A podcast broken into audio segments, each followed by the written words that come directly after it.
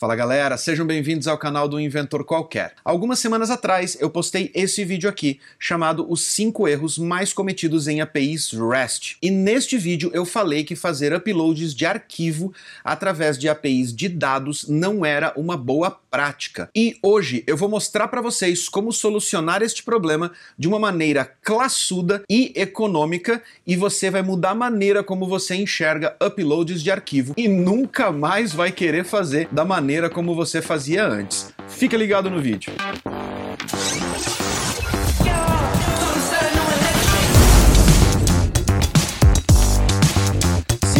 Perdeu o vídeo dos 5 erros mais cometidos em APIs, o link vai ficar no card e também vai estar na descrição para você voltar lá e ver quais são as dicas que a gente dá a respeito das boas práticas e a razão pela qual você não deve fazer uploads através de APIs de dados.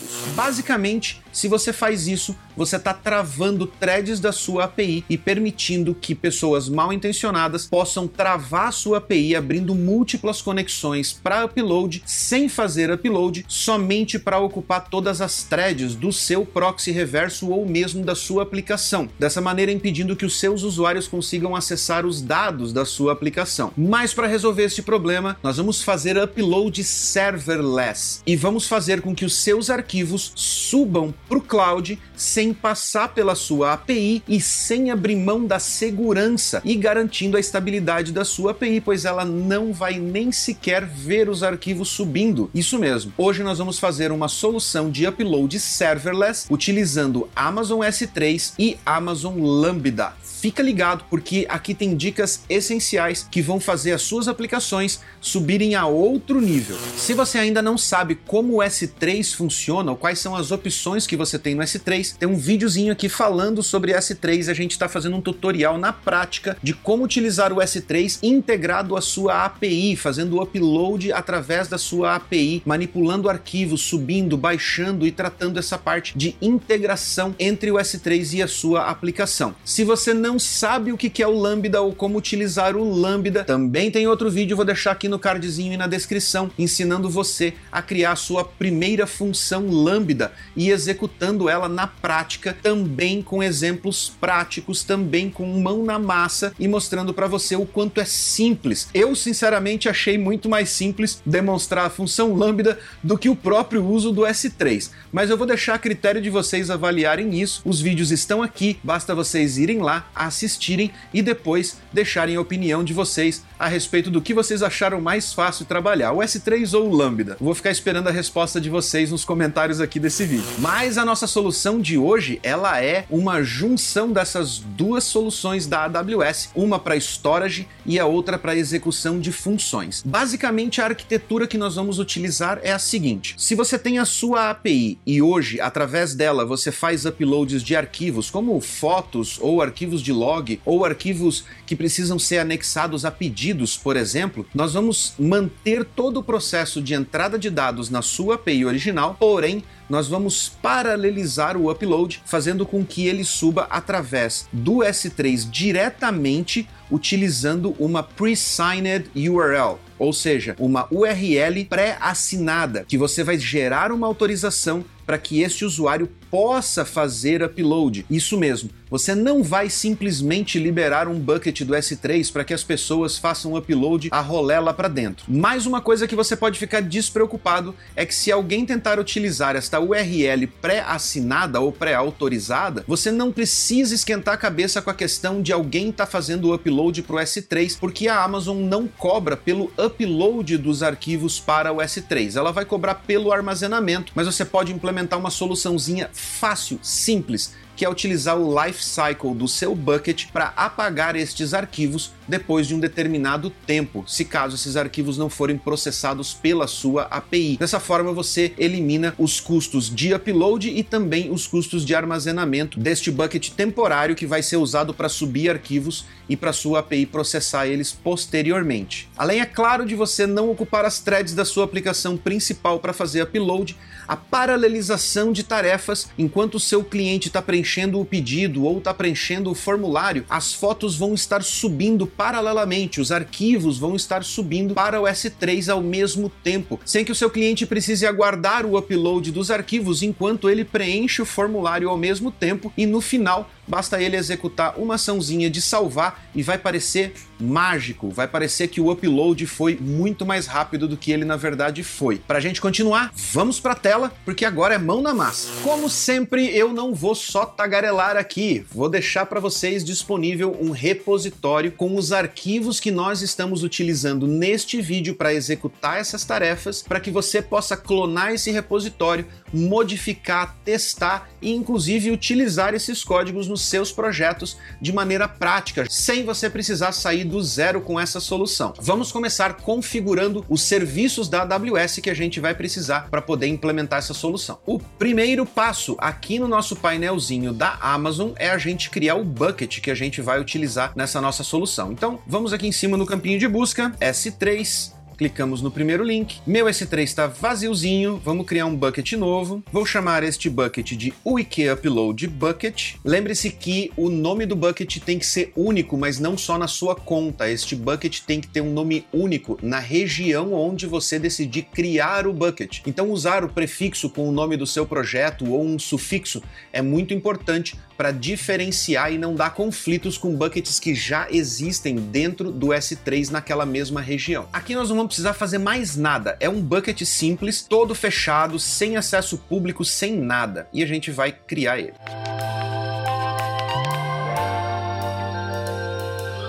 Com o meu bucket criado, agora é hora da gente ir para o Lambda. Aqui dentro do Lambda, a gente vai criar uma nova função. Essa nova função vai se chamar Upload Function. Vou usar o Node 14. Aqui na parte de execução, eu mantenho a role padrão para ele criar uma role padrão, porque ele vai dar a permissão básica lá para mandar os logs para o CloudWatch e tudo mais, as mesmas coisas que eu já expliquei no nosso outro videozinho sobre Lambda. Nas opções avançadas eu não mexo em nada e crio a minha função. Com a minha função criada, agora é hora da gente colocar o código dentro da nossa função.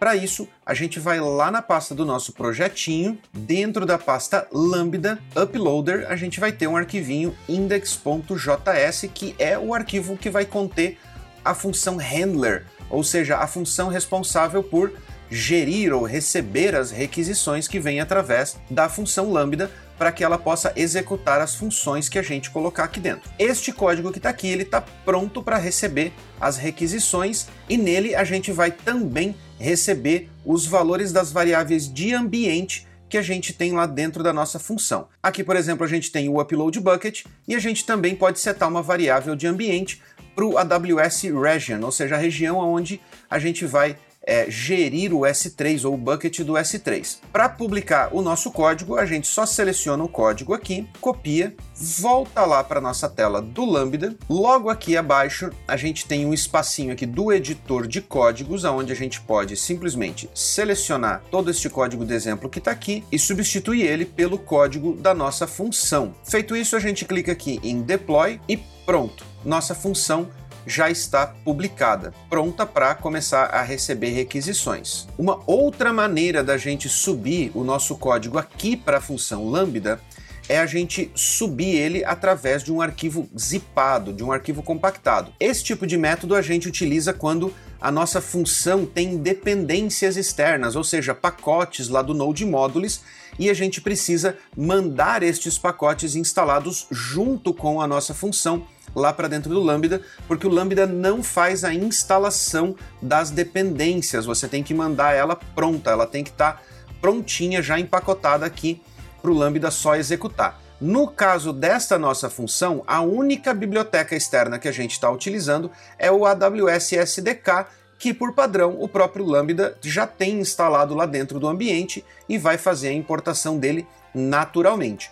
Porém, se a gente quiser fazer o upload do arquivo zipado contendo os Node Modules já instalados, a gente vai clicar aqui no botãozinho Upload From e a gente vai selecionar aqui o zip file. Clica no botãozinho Upload e seleciona esse arquivinho zipado que a gente tem aqui dentro da pasta Upload, na mesma pasta que está o arquivo index.js que nós utilizamos o código para subir lá para a função lambda. Caso você faça modificações aqui nesse código, inclua outros módulos externos para facilitar a sua vida, eu deixei aqui dentro um arquivozinho chamado build.sh, que basicamente deleta o arquivo zipado anterior e faz a compactação do arquivo novo já com o Node Modules, com o mesmo nome ali que é o uploader.zip. E aí basta você subir o arquivo .zip lá para dentro da sua função Lambda. Como a gente não precisa fazer isso agora, o próximo passo é a gente integrar a nossa função Lambda com o API Gateway da Amazon, para a gente poder requisitar a URL pré-assinada através do API Gateway, não precisar passar por dentro do meu proxy reverso ou mesmo por dentro da minha API. Para isso a gente clica aqui no botãozinho ADD Trigger, clico para selecionar, seleciono o API Gateway, coloco em criar uma nova API do tipo REST com segurança aberta, venho no Additional Settings, vou nomear esta API como Upload API e o meu deployment stage, vou colocar um dev aqui. Desço, mando adicionar. Esta URL aqui, a gente já vai aproveitar ela agora. Já que eu já criei o meu bucket e já criei a minha função com um endpoint lá no API Gateway, eu vou copiar esse cara aqui, vou lá para o meu terminal. Aqui no meu terminal, eu vou só dar um export numa variável chamada API Upload e vou passar o endpoint do API Gateway. E mais um export da variável upload underline bucket passando o nome do meu bucket para que o meu script consiga capturar esses valores das variáveis de ambiente e ele saiba onde ele tem que bater para pegar a chave de autorização e para onde ele vai fazer o upload dos arquivos.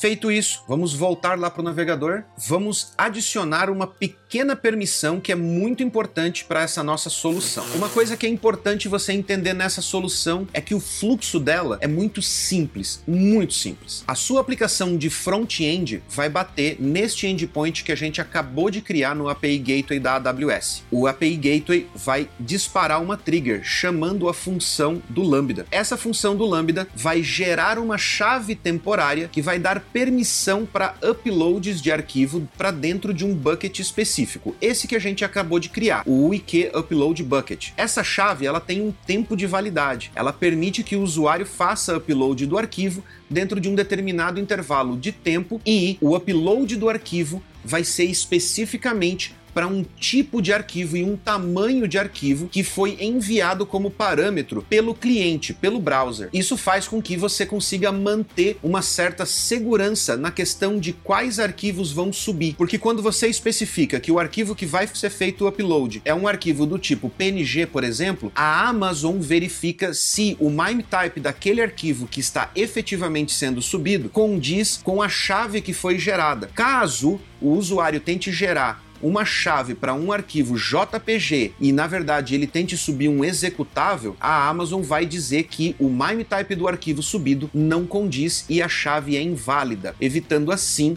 que o cara tente contaminar o seu servidor com algum tipo de arquivo executável ou algum tipo de arquivo malicioso. Após esse processo, tendo a chave, o próprio navegador do usuário é que vai fazer o upload, como se ele estivesse fazendo o upload para sua API normalmente. Ele vai gerar uma chave que vai retornar uma URL completa. Você vai usar essa URL e vai fazer o upload do arquivo direto via browser, enquanto o seu usuário está preenchendo o formulário de pedido, de registro, ou seja lá qual a funcionalidade que você precise paralelizar com o upload. Após o upload, ele vai retornar uma chave. A chave, na verdade, é o nome do arquivo que foi salvo dentro do seu bucket do S3. Mas Vamos lá, vamos passo a passo para que a gente consiga entender como esse processo funciona. Neste momento, eu preciso é dar autorização para que o meu usuário do Lambda consiga fazer gravações dentro daquele bucket. A geração da chave de autorização ou do pre-signed URL, ela é feita através do usuário que a requisita. Neste caso, é a role que está sendo atribuída ao Lambda, ou seja, a função Lambda assume uma personalidade dentro da API. Esta personalidade vai gerar uma chave. Essa chave está atrelada à função Lambda. Então, se o usuário da função Lambda não tem permissão para gravar dentro do bucket, a chave gerada para ele também não vai conseguir fazer esta mesma ação. Por isso, a gente vai agora entrar na role que foi criada automaticamente para minha função lambda e vamos dar a permissão de criação de objeto dentro do bucket que a gente acabou de criar para upload. Aqui na minha tela, acessando a tab de Permissions aqui em Configuration, eu vou ter a role chamada Upload Function Role. Clico nela para ir lá para o painel do IAM. Se você perdeu, a gente tem uma aula sobre IAM aqui no canal. Vou clicar em Anexar nova política, Criar nova política e vou selecionar aqui o serviço do S3. Dentro do serviço do S3, para a função lambda especificamente, eu eu vou dar permissão apenas para colocar objetos. Vou adicionar as especificações do bucket e vou dizer que ele pode gravar qualquer objeto dentro deste bucket. Vou para as tags, reviso a regra, vou chamar esta regra de lambda upload policy e criar ela com a regra criada, volto lá no IAM que eu estava pesquisando para atribuir uma nova política para a minha função lambda, busco pela policy que eu acabei de criar, marco ela e anexo. Pronto, agora eu tenho a política básica e a nossa política de acesso do Lambda ao S3. Feito isso, voltamos lá para o Lambda, aqui no Configuration Environment Variables, clico em Edit e vou adicionar uma variável de ambiente chamada Upload Bucket, que vai ter o mesmo valor com o nome do bucket que nós acabamos de criar para upload salvo. Dessa maneira, a minha função vai saber para quem ela tem que gerar essa autorização.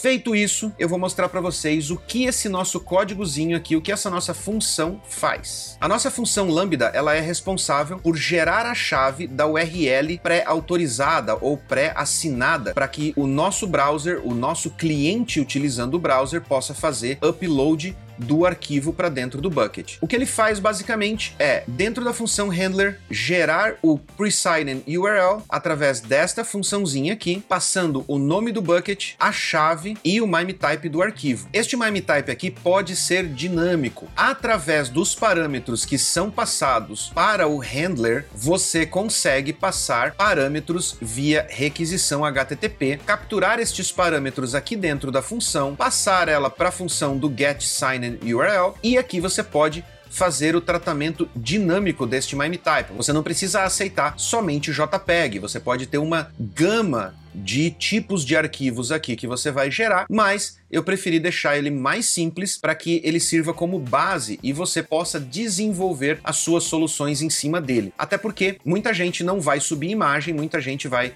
precisar subir arquivos zipado ou outros formatos de arquivo, como PDF e tudo mais, então fica a seu critério como você vai reaproveitar esse código aqui e criar a sua própria versão. Mas basicamente é isso que ele faz e ele retorna dois parâmetros no corpo da resposta. Um deles é a URL para onde você vai ter que fazer o upload e o outro é o nome do arquivo, de como este arquivo vai ser chamado quando ele estiver salvo dentro do bucket. Então não importa o nome do arquivo do lado do usuário. Quando ele estiver sendo salvo no bucket, ele vai ser salvo com este nome aqui. E eu já explico por que, é importante você ter essa informação lá no seu front-end. Até agora, tudo que a gente fez aqui foi criar os recursos para permitir o upload do arquivo.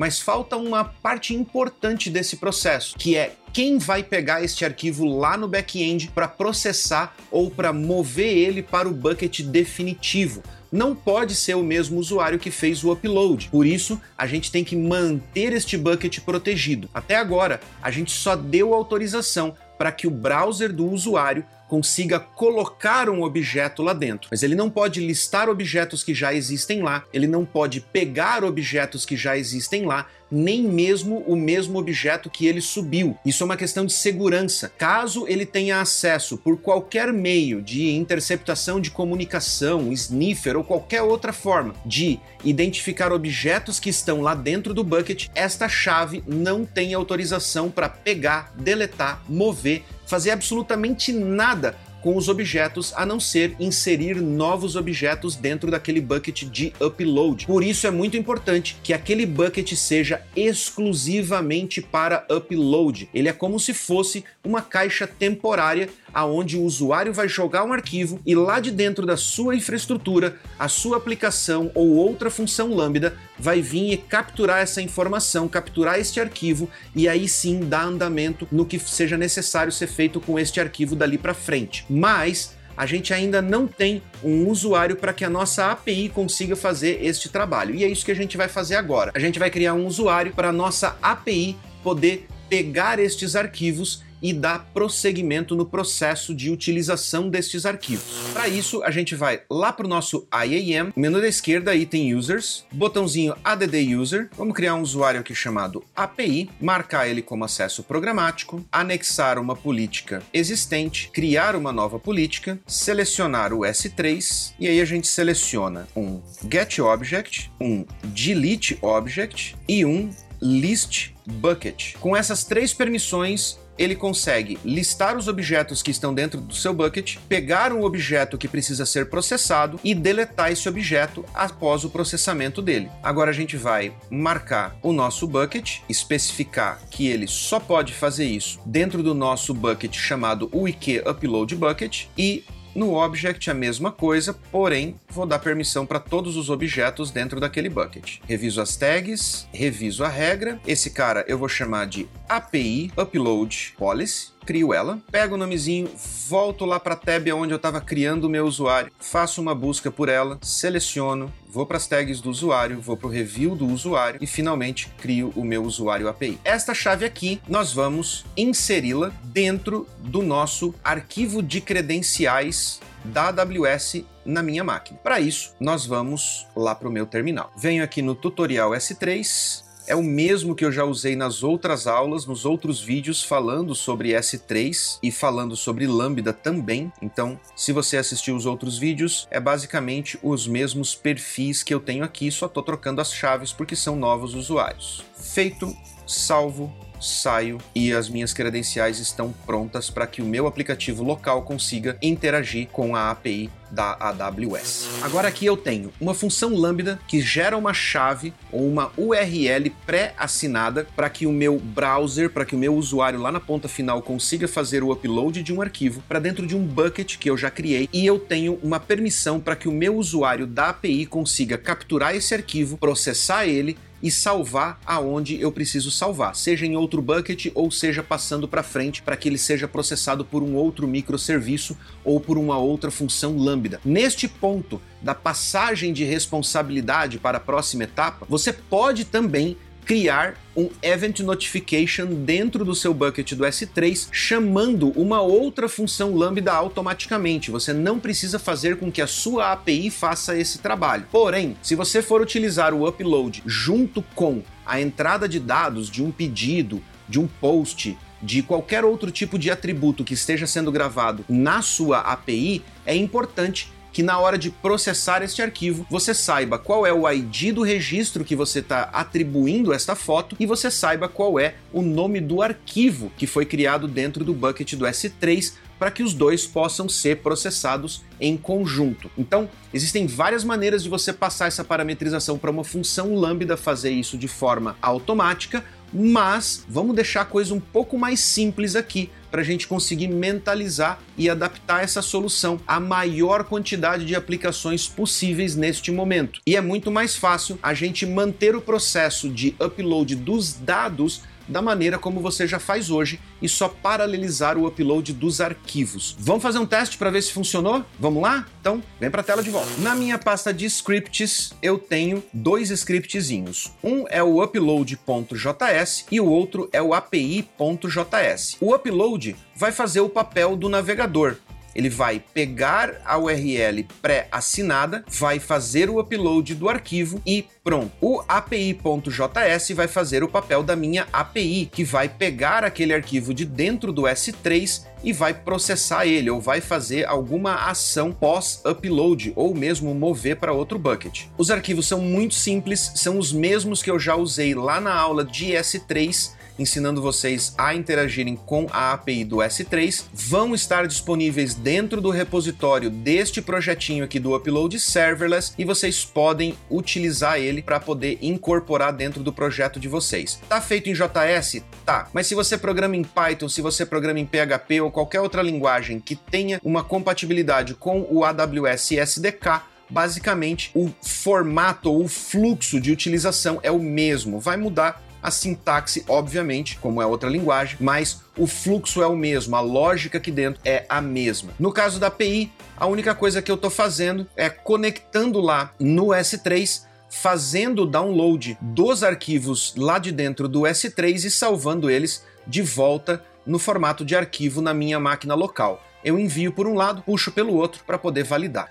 Na hora de rodar o nosso arquivo, a gente vai chamar um node upload e ele vai subir um arquivo JPG, arquivo subido, upload concluído. Esta daqui é a URL que a minha função Lambda retornou para o meu navegador. Esta é a URL pré-assinada e ela contém algumas chaves aqui de autorização para que a Amazon consiga liberar o acesso externo. Lembrando que essas chaves são temporárias, tá? Elas são chaves geradas automaticamente no pre-sign URL e elas podem ser utilizadas sem medo, sem problema, porque elas vão estar tá inválidas, elas vão ser invalidadas em questão de alguns minutos. No, no caso do nosso teste aqui, eu coloquei para ela ser válida por 60 minutos. Mas você pode especificar o tempo de validade da chave com uma estimativa média de quanto tempo demoraria para fazer o upload, só para garantir que aquela URL não vai ser reutilizada novamente dentro daquele intervalo de tempo ou para garantir também que aquela chave não fique aberta por tempo demais. Por exemplo, ah, para garantir eu vou colocar aqui para ela expirar em dois dias. Não recomendo que você faça isso. Tente manter sempre os limites o mais próximo possível da realidade, sem ficar usando folgas desnecessárias para não abrir brechas para possíveis explorações de pessoas mal intencionadas contra a sua aplicação. Outra alternativa que você pode utilizar aqui é você utilizar um proxy reverso na frente do seu S3. Dessa maneira, você pode mascarar o fato de você estar utilizando o S3 e pode evitar que as pessoas tentem sacanear você ou tentar utilizar o seu S3 ou tentar sobrecarregar o seu S3 de alguma forma. O upload você não paga, talvez o armazenamento, mas em todo caso é bom você evitar certos transtornos, ou mesmo, quem sabe, né? Vai que daqui a pouco alguém descobre uma vulnerabilidade da API do S3 na Amazon e acabe explorando essa vulnerabilidade através de alguma falha de parametrização que você deixou aí na sua aplicação ou na chave do S3 e aí você já viu que a caca está feita. Então você pode mascarar essa URL através de um proxy reverso como o Nginx, por exemplo, e substituir as chaves e substituir alguns valores por valores defaults, porque basicamente o access key não muda e a secret key muda a cada geração nova. O que você pode fazer é disfarçar a secret key de alguma forma na URL e fazer um upload para um domínio chamado upload.meudomínio.com, ou seja lá qual for o domínio da sua aplicação. Dessa maneira, a coisa fica transparente para o usuário e também pode evitar transtornos futuros com coisas que a gente ainda nem consegue prever sobre a API do S3. O nome do arquivo que foi salvo lá no S3 eu salvei dentro de um arquivo na pasta Downloads. Esta aqui é basicamente a ação que você vai fazer no seu navegador, uma vez que o arquivo foi para o S3, você vai ter essa informação aqui na memória. E é este nome de arquivo que você vai passar para a sua API no momento em que você estiver fazendo o submit do formulário para salvar o restante dos dados, e a sua API vai utilizar esta chave para encontrar o objeto dentro do seu bucket no S3. E assim você vai poder fazer o que você quiser fazer com este arquivo a partir deste ponto. Agora eu quero testar o acesso da minha API. Eu quero saber se aquele usuário que eu criei para minha API realmente está tendo acesso. Para isso eu vou rodar o node api.js.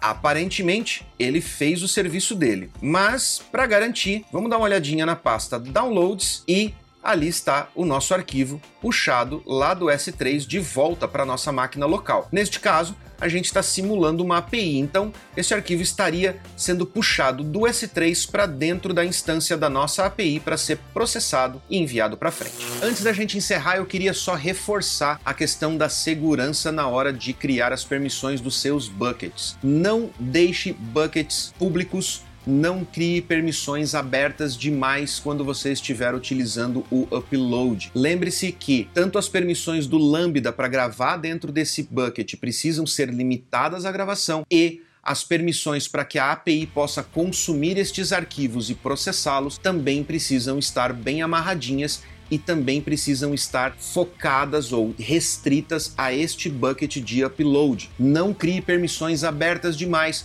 porque um erro na sua aplicação pode causar uma catástrofe em todo o seu ecossistema. As permissões são muito importantes e elas foram criadas para serem respeitadas, garantindo assim a segurança, estabilidade, escalabilidade da sua aplicação. Eu espero realmente que vocês tenham gostado desse vídeo e que ele seja útil para vocês. Se vocês tiverem alguma sugestão, deixe aqui embaixo nos comentários. Se você não é inscrito, inscreva-se porque tem mais vídeos como esse com coisas muito legais para vir para ajudar você a melhorar as suas aplicações e elevar elas a um novo nível. Eu agradeço demais a participação de vocês e vocês terem assistido o vídeo até aqui. E a única coisa que eu posso dizer agora é um grande abraço e até a próxima.